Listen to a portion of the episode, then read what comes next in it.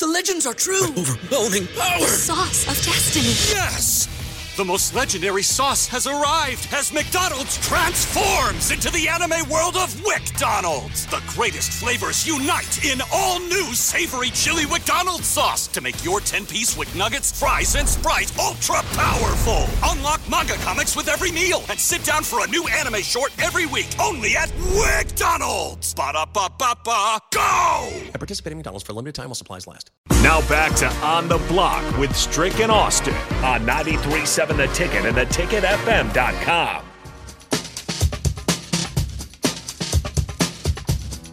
This is on the block, 93.7 The Ticket and theticketfm.com. Streaming worldwide on Facebook, YouTube, Twitch, and Twitter. Also on Allo channel 951 for those of you with Allo cable or phone. Allo does sponsor our VIP line. They understand exceptional service with local heart, and we go there now. We welcome in our man in ACC country, Mr. Andrew Alix. Andrew, not a lot of games going on in your neck of the woods this week, but I think there's a lot of a lot of interesting games, a lot of interesting matchups to keep keep eyes on. Um, I'll start with the night game.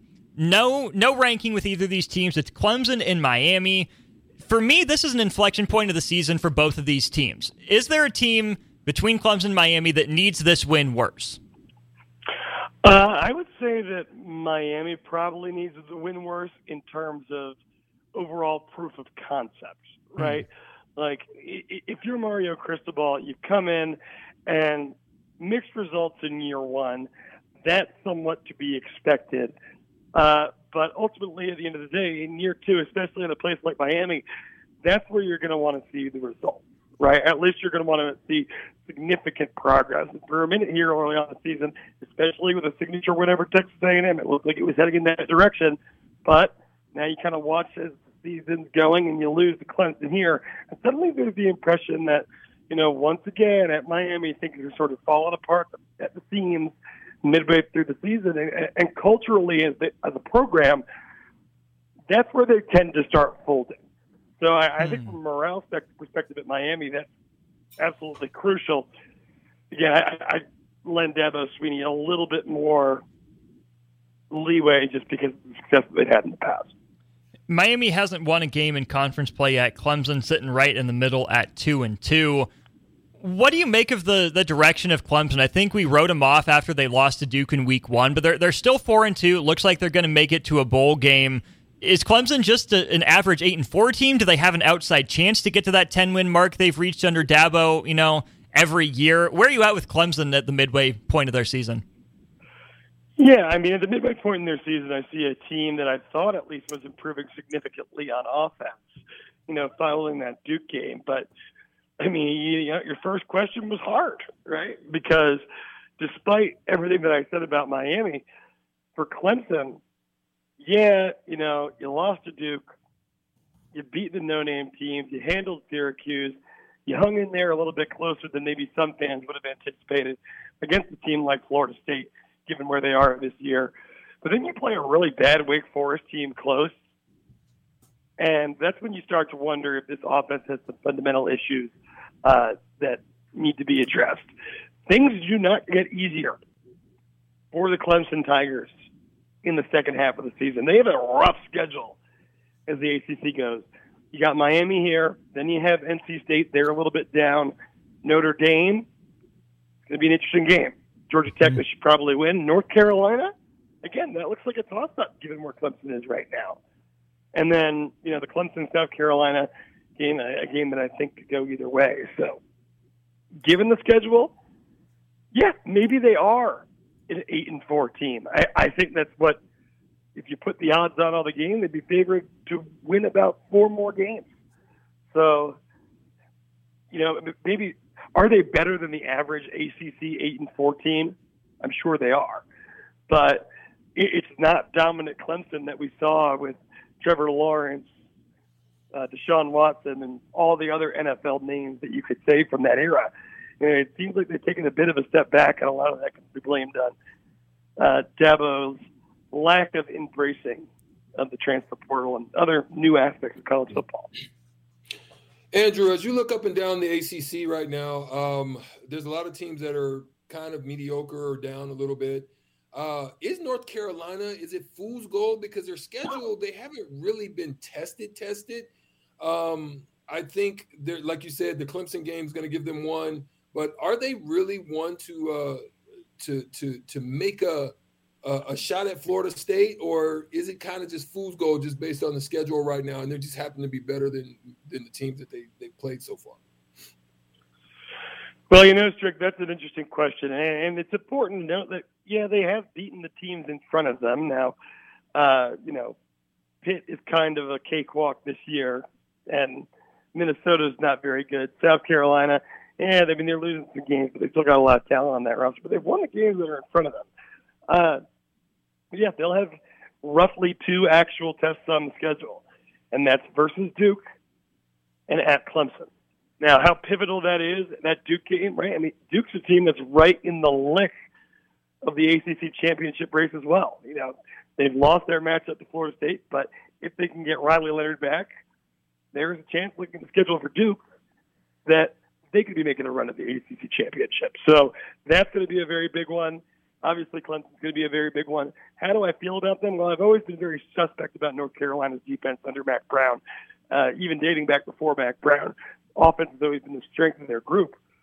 But the defense does look a little bit improved, and you know it's all going to fall on the shoulders of Drake Maye and how he can elevate this team. He is a guy who, as I'm sure you guys know and talked about, has a decent chance to be either the number one or two pick in this year's upcoming NFL draft. He is a talent, and a lot of ACC teams have seen that firsthand. Can the defense hold up, and can Maye elevate them? Because what you'll see with North Carolina is as goes the quarterback, so goes the team. If he plays out of this world, they'll win. If he plays just good, you know, a lot of toss-up games are, are, are just that, toss-up games. I have I have one more, and I'm gonna let my my partner Austin uh, go ahead and start slinging uh, pitches at you, fastballs, uh, so that you can see if you can hit them out of the park. But listen, um, Florida State, Florida State right now sits at the number four team are there games for the rest of their season that could kind of let somebody squeak in and, and kind of you know sneak them at the end? Or you know are they just that good that the committee's just if they run it if they run the game and they run the table that they're, they're, they're they'll probably fill the spot and, and, have a chance to get in there sneak in at three or four uh, yeah i mean if florida state runs the table they will be in the college football playoff no doubt about it uh, one loss, I mean, it really just depends on how they look, and I guess who that loss is to. Let's imagine that that loss comes tomorrow against Duke, 7:30 p.m. national television, ABC. If that's your only loss, then you go back and avenge it, and, and Duke's like a two-loss team. Then, I mean, it would really just depend on things outside of their control. You know, how's the rest of the country stacking up? We know that they're going to give credence to a two-loss SEC team. We know that both Ohio State and Michigan right now are trending for you know, a possibility where you know if Ohio State has a loss to Michigan and vice versa. And I think the committee is going to have a hard time putting that team on the outside looking in. So my gut instinct right now is, given the strength of schedule, a one-loss Florida State would be on the outside looking in. But again, I think that that's something that we have to see what happens nationwide before we can, you know, definitively say it. But right now, today, my gut instinct would be no. One more on Florida State. I feel like since about week four or five, maybe, which again, just a couple few weeks ago, Florida State was one of the hot tickets in town. You know, they were back, they're here, they've arrived. I feel like the hype's cooled off in Florida State. Are they? Are we? Are we sleeping on them a little bit, given that they're in that number four spot in line for a college football playoff berth? Uh, did the Boston College game, even Clemson hanging with them, expose some cracks that made the ACC go, huh, they're good but not unbeatable? What's your read on just how good this Florida State team is? Uh, my read on just how good this Florida State team is is they're a team that could probably hang in there, uh, you know, with a national championship contender. But I, I don't think that you know I would envision them. I wouldn't pick them to go out there and beat Georgia Ohio State or Michigan. Now, mm. can that can you still be in that category and still be in the top five, six teams in college football? Yeah, you absolutely can. I mean, you look at the one four matchup with the college football playoff historically. and it's usually a pretty lopsided game, right? So, Right. Uh, yeah, I, I- I don't know if Florida State's all there yet. That being said, you look at the What's the easiest choice you can make? Window instead of middle seat? Picking a vendor who sends a great gift basket? Outsourcing business tasks you hate? What about selling with Shopify? Whether you're selling a little or a lot, Shopify helps you do your thing, however you cha-ching. Shopify is the global commerce platform that helps you sell at every stage of your business. From the launch your online shop stage to the first real life store stage, all the way to the did we just hit a million orders stage? Shopify's there to help you grow. Whether you're selling scented soap or offering outdoor outfits, Shopify helps you sell. Wherever and whatever you're selling, Shopify's got you covered. Sign up for a $1 per month trial period at shopify.com slash try. Go to shopify.com slash try now to grow your business, no matter what stage you're in. Shopify.com slash try. Everybody in your crew identifies as either Big Mac Burger, McNuggets, or McCrispy Sandwich. But you're the filet fish Sandwich all day. That crispy fish, that savory tartar sauce, that melty cheese, that pillowy bun. Yeah, you get it. Every time. And if you love the filet of fish, right now you can catch two of the classics you love for just $6. Limited time only. Price and participation may vary. Cannot be combined with any other offer. Single item at regular price. Ba-da-ba-ba-ba. Talent they have, uh, you know, on both sides of the ball, especially at the skill positions offensively. And knowing that some of these guys are newer to the program, a lot of transfers on that team, it's the kind of team that you would anticipate, just like we saw last season. They're going to finish the season stronger than they started it off. But I mean, they also haven't lost since like October of last year. So you know, it, it, it's kind of hard to truly doubt them. But I, I would say, you know, in terms of being in the conversation with Ohio State and Georgia, probably not there yet. We haven't touched on two games in the ACC this weekend. We'll skip over Boston College and Georgia Tech. That's just a bunch of blah, which is why it's at 11 Central, noon Eastern. Um, but the 2:30 uh, Central game, Pitt and Wake Forest. These two teams have, have fallen off. Is it as simple as uh, Slovis, Addison, Abanikanda gone for Pitt, uh, Hartman transfers out, A.T. Perry gone for Wake Forest? Is it something more with coaching, recruiting? How have both those teams fallen back into mediocrity after great years a couple of years ago? So here's what I'll tell you: both these teams are not teams that recruit very strong historically. Uh, you know, they're uh, in the case of Pitt, it's a team where you know they're probably recruiting in the at least nationally speaking, low 30s to high 40s, and Wake Forest is usually like way at the bottom of the barrel. Now, what Wake Forest does well is, you know, they get these under the radar guys. They redshirt almost everyone, unless you're a out of this world talent, which again, Wake Forest is intending to get out of high school. And they do it the old fashioned way. Like everyone goes through the program. They, their team is juniors and seniors starting. But yeah, like when you lose Sam Hartman, like the all time leading passer in the history of the ACC, you're going to take a step backwards. When you get young on the offensive line, suddenly, you know, that next crop of prospects that was behind the ones that you had uh, isn't all there. Like, yeah, you know, that could happen. So because they're not getting the highest level of talent to start, then yeah, I mean it's not incredibly surprising. But they've been a disaster at quarterback. Mitch Griffin just hasn't been good. Uh, I mean, I was at the game when they played Virginia Tech. They brought in the backup. The backup wasn't very good either. I think they pulled him and put Griffin back in. So yeah, quarterback's an issue, and quarterback's also the issue at Pitt. Now, I, I don't think Pitt's going to be down for long. They have a really strong program over there. They got young real fast. So I wouldn't blame either of the coaches. I think both the coaches have shown, uh, you know, historically over the course of the last, I don't know, five or so years, that the way that they do things means you can build a sustainable ACC football program that's always going to be in bowl contention. Uh, and then sometimes you'll pop off and be good.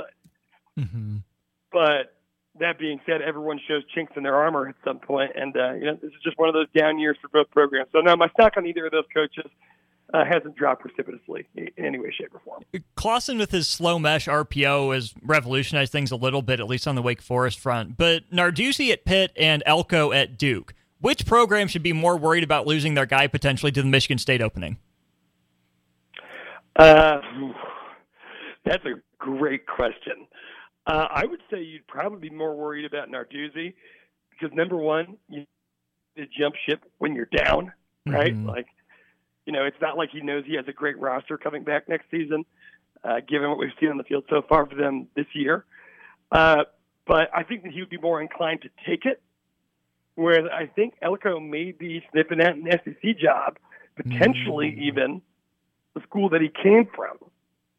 Ooh. I, I, I think that if Texas A&M opens up, he's going to be a name at the top of the list. And I mean, right now, if you take a peek into what's going on at Texas A&M, people are not so happy with Jimbo Fisher right now. You know, when when you're compensated like the number one team, you tend to finish anywhere between the low top 25 and unranked, with maybe one exception, that being the weird COVID year. People start to ask questions and uh, that's what's happening right now at Texas A&M. And you know, I, if I was a team that could snatch another Power Five coach, and I'm doing a coaching search right now, Texas A&M is going to be at the top of the list.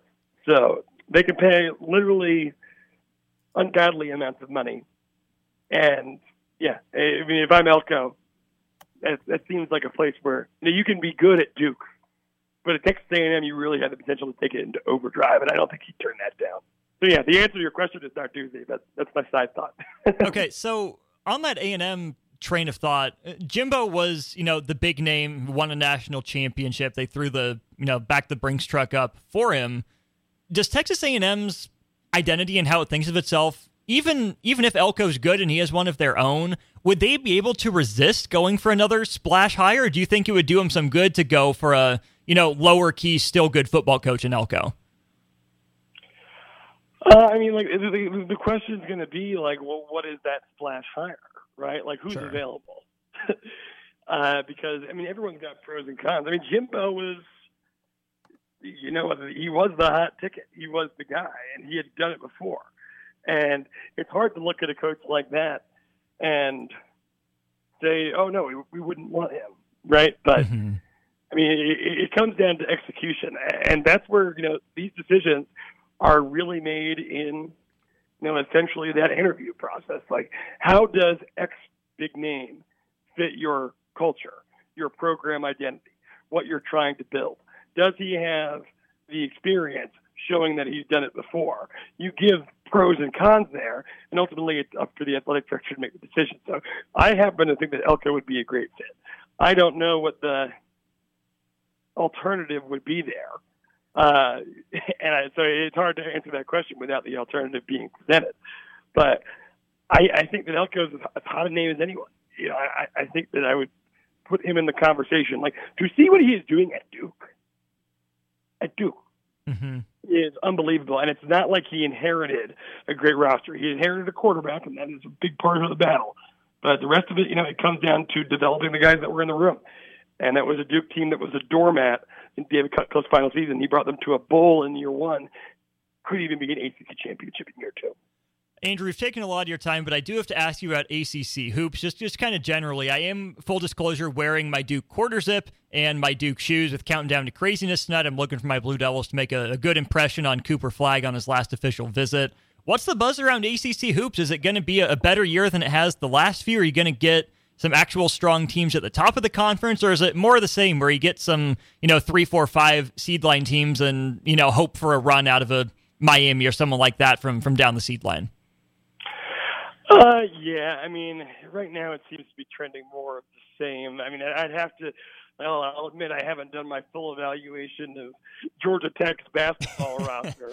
I don't blame at you. this point. I'm a little, uh, I'm a little football crazy right now. But you know, overall, just the way that things are trending, a lot of these teams, you know, the Boston colleges, the Wake Forests, uh, you know, even the Virginia Techs, you expect them to make a big move in the transfer portal if they're going to take a big step forward and become like, you know, and maybe one of them will surprise you as an NCAA tournament team, but you know, you you could still get seven, eight teams in there in a best possible case scenario, but you know, yeah, and I'm sure you remember Austin, even as close as you know, 2019, like the 18-19 season. That was Mhm. Virginia Tech's best year that they've ever had Yeah. as a basketball program, and they were the fifth best team in the conference. They lost to Duke in the Sweet 16. You know, that was a team at the number five, six slot in the ACC. Like they were actively competing. That could have, like, you know, it, it, they were a talented enough team to win the national championship. You know, outside of your Dukes, your North Carolinas, uh, you know, I, I, I don't think UVA is going to be back there. But I mean, Louisville being a dumpster fire right now, obviously. Uh, takes away one of your perennial teams. Syracuse being on a downturn, again, historically powerful basketball program that you know, just ain't it right now. So I don't see enough progress at those schools to think the ACC is the juggernaut that it's been in year past. Uh, so I, I hope one day we can get back at it in that direction, but it doesn't seem like it's going to be soon. We'll, we'll pick your brain for more ACC hoop stuff moving forward. Definitely some ACC football as we get into conference title races. Andrew, as always, we appreciate the time, man. Talk again soon. Hey, love talking to you guys. Always good to uh, talk ACC football with the great folks in Nebraska. Absolutely. There he is, Andrew Alix of 24 7 Sports, joins us on our Allo VIP line uh, where they understand exceptional service with local heart. We'll step aside, wrap up on the block with the crossover DP in the building. Jay's still on the road. On the block comes to a close in just a minute. Everybody in your crew identifies as either Big Mac Burger, McNuggets, or McCrispy Sandwich. But you're the filet fish Sandwich all day. That crispy fish, that savory tartar sauce, that melty cheese, that pillowy bun.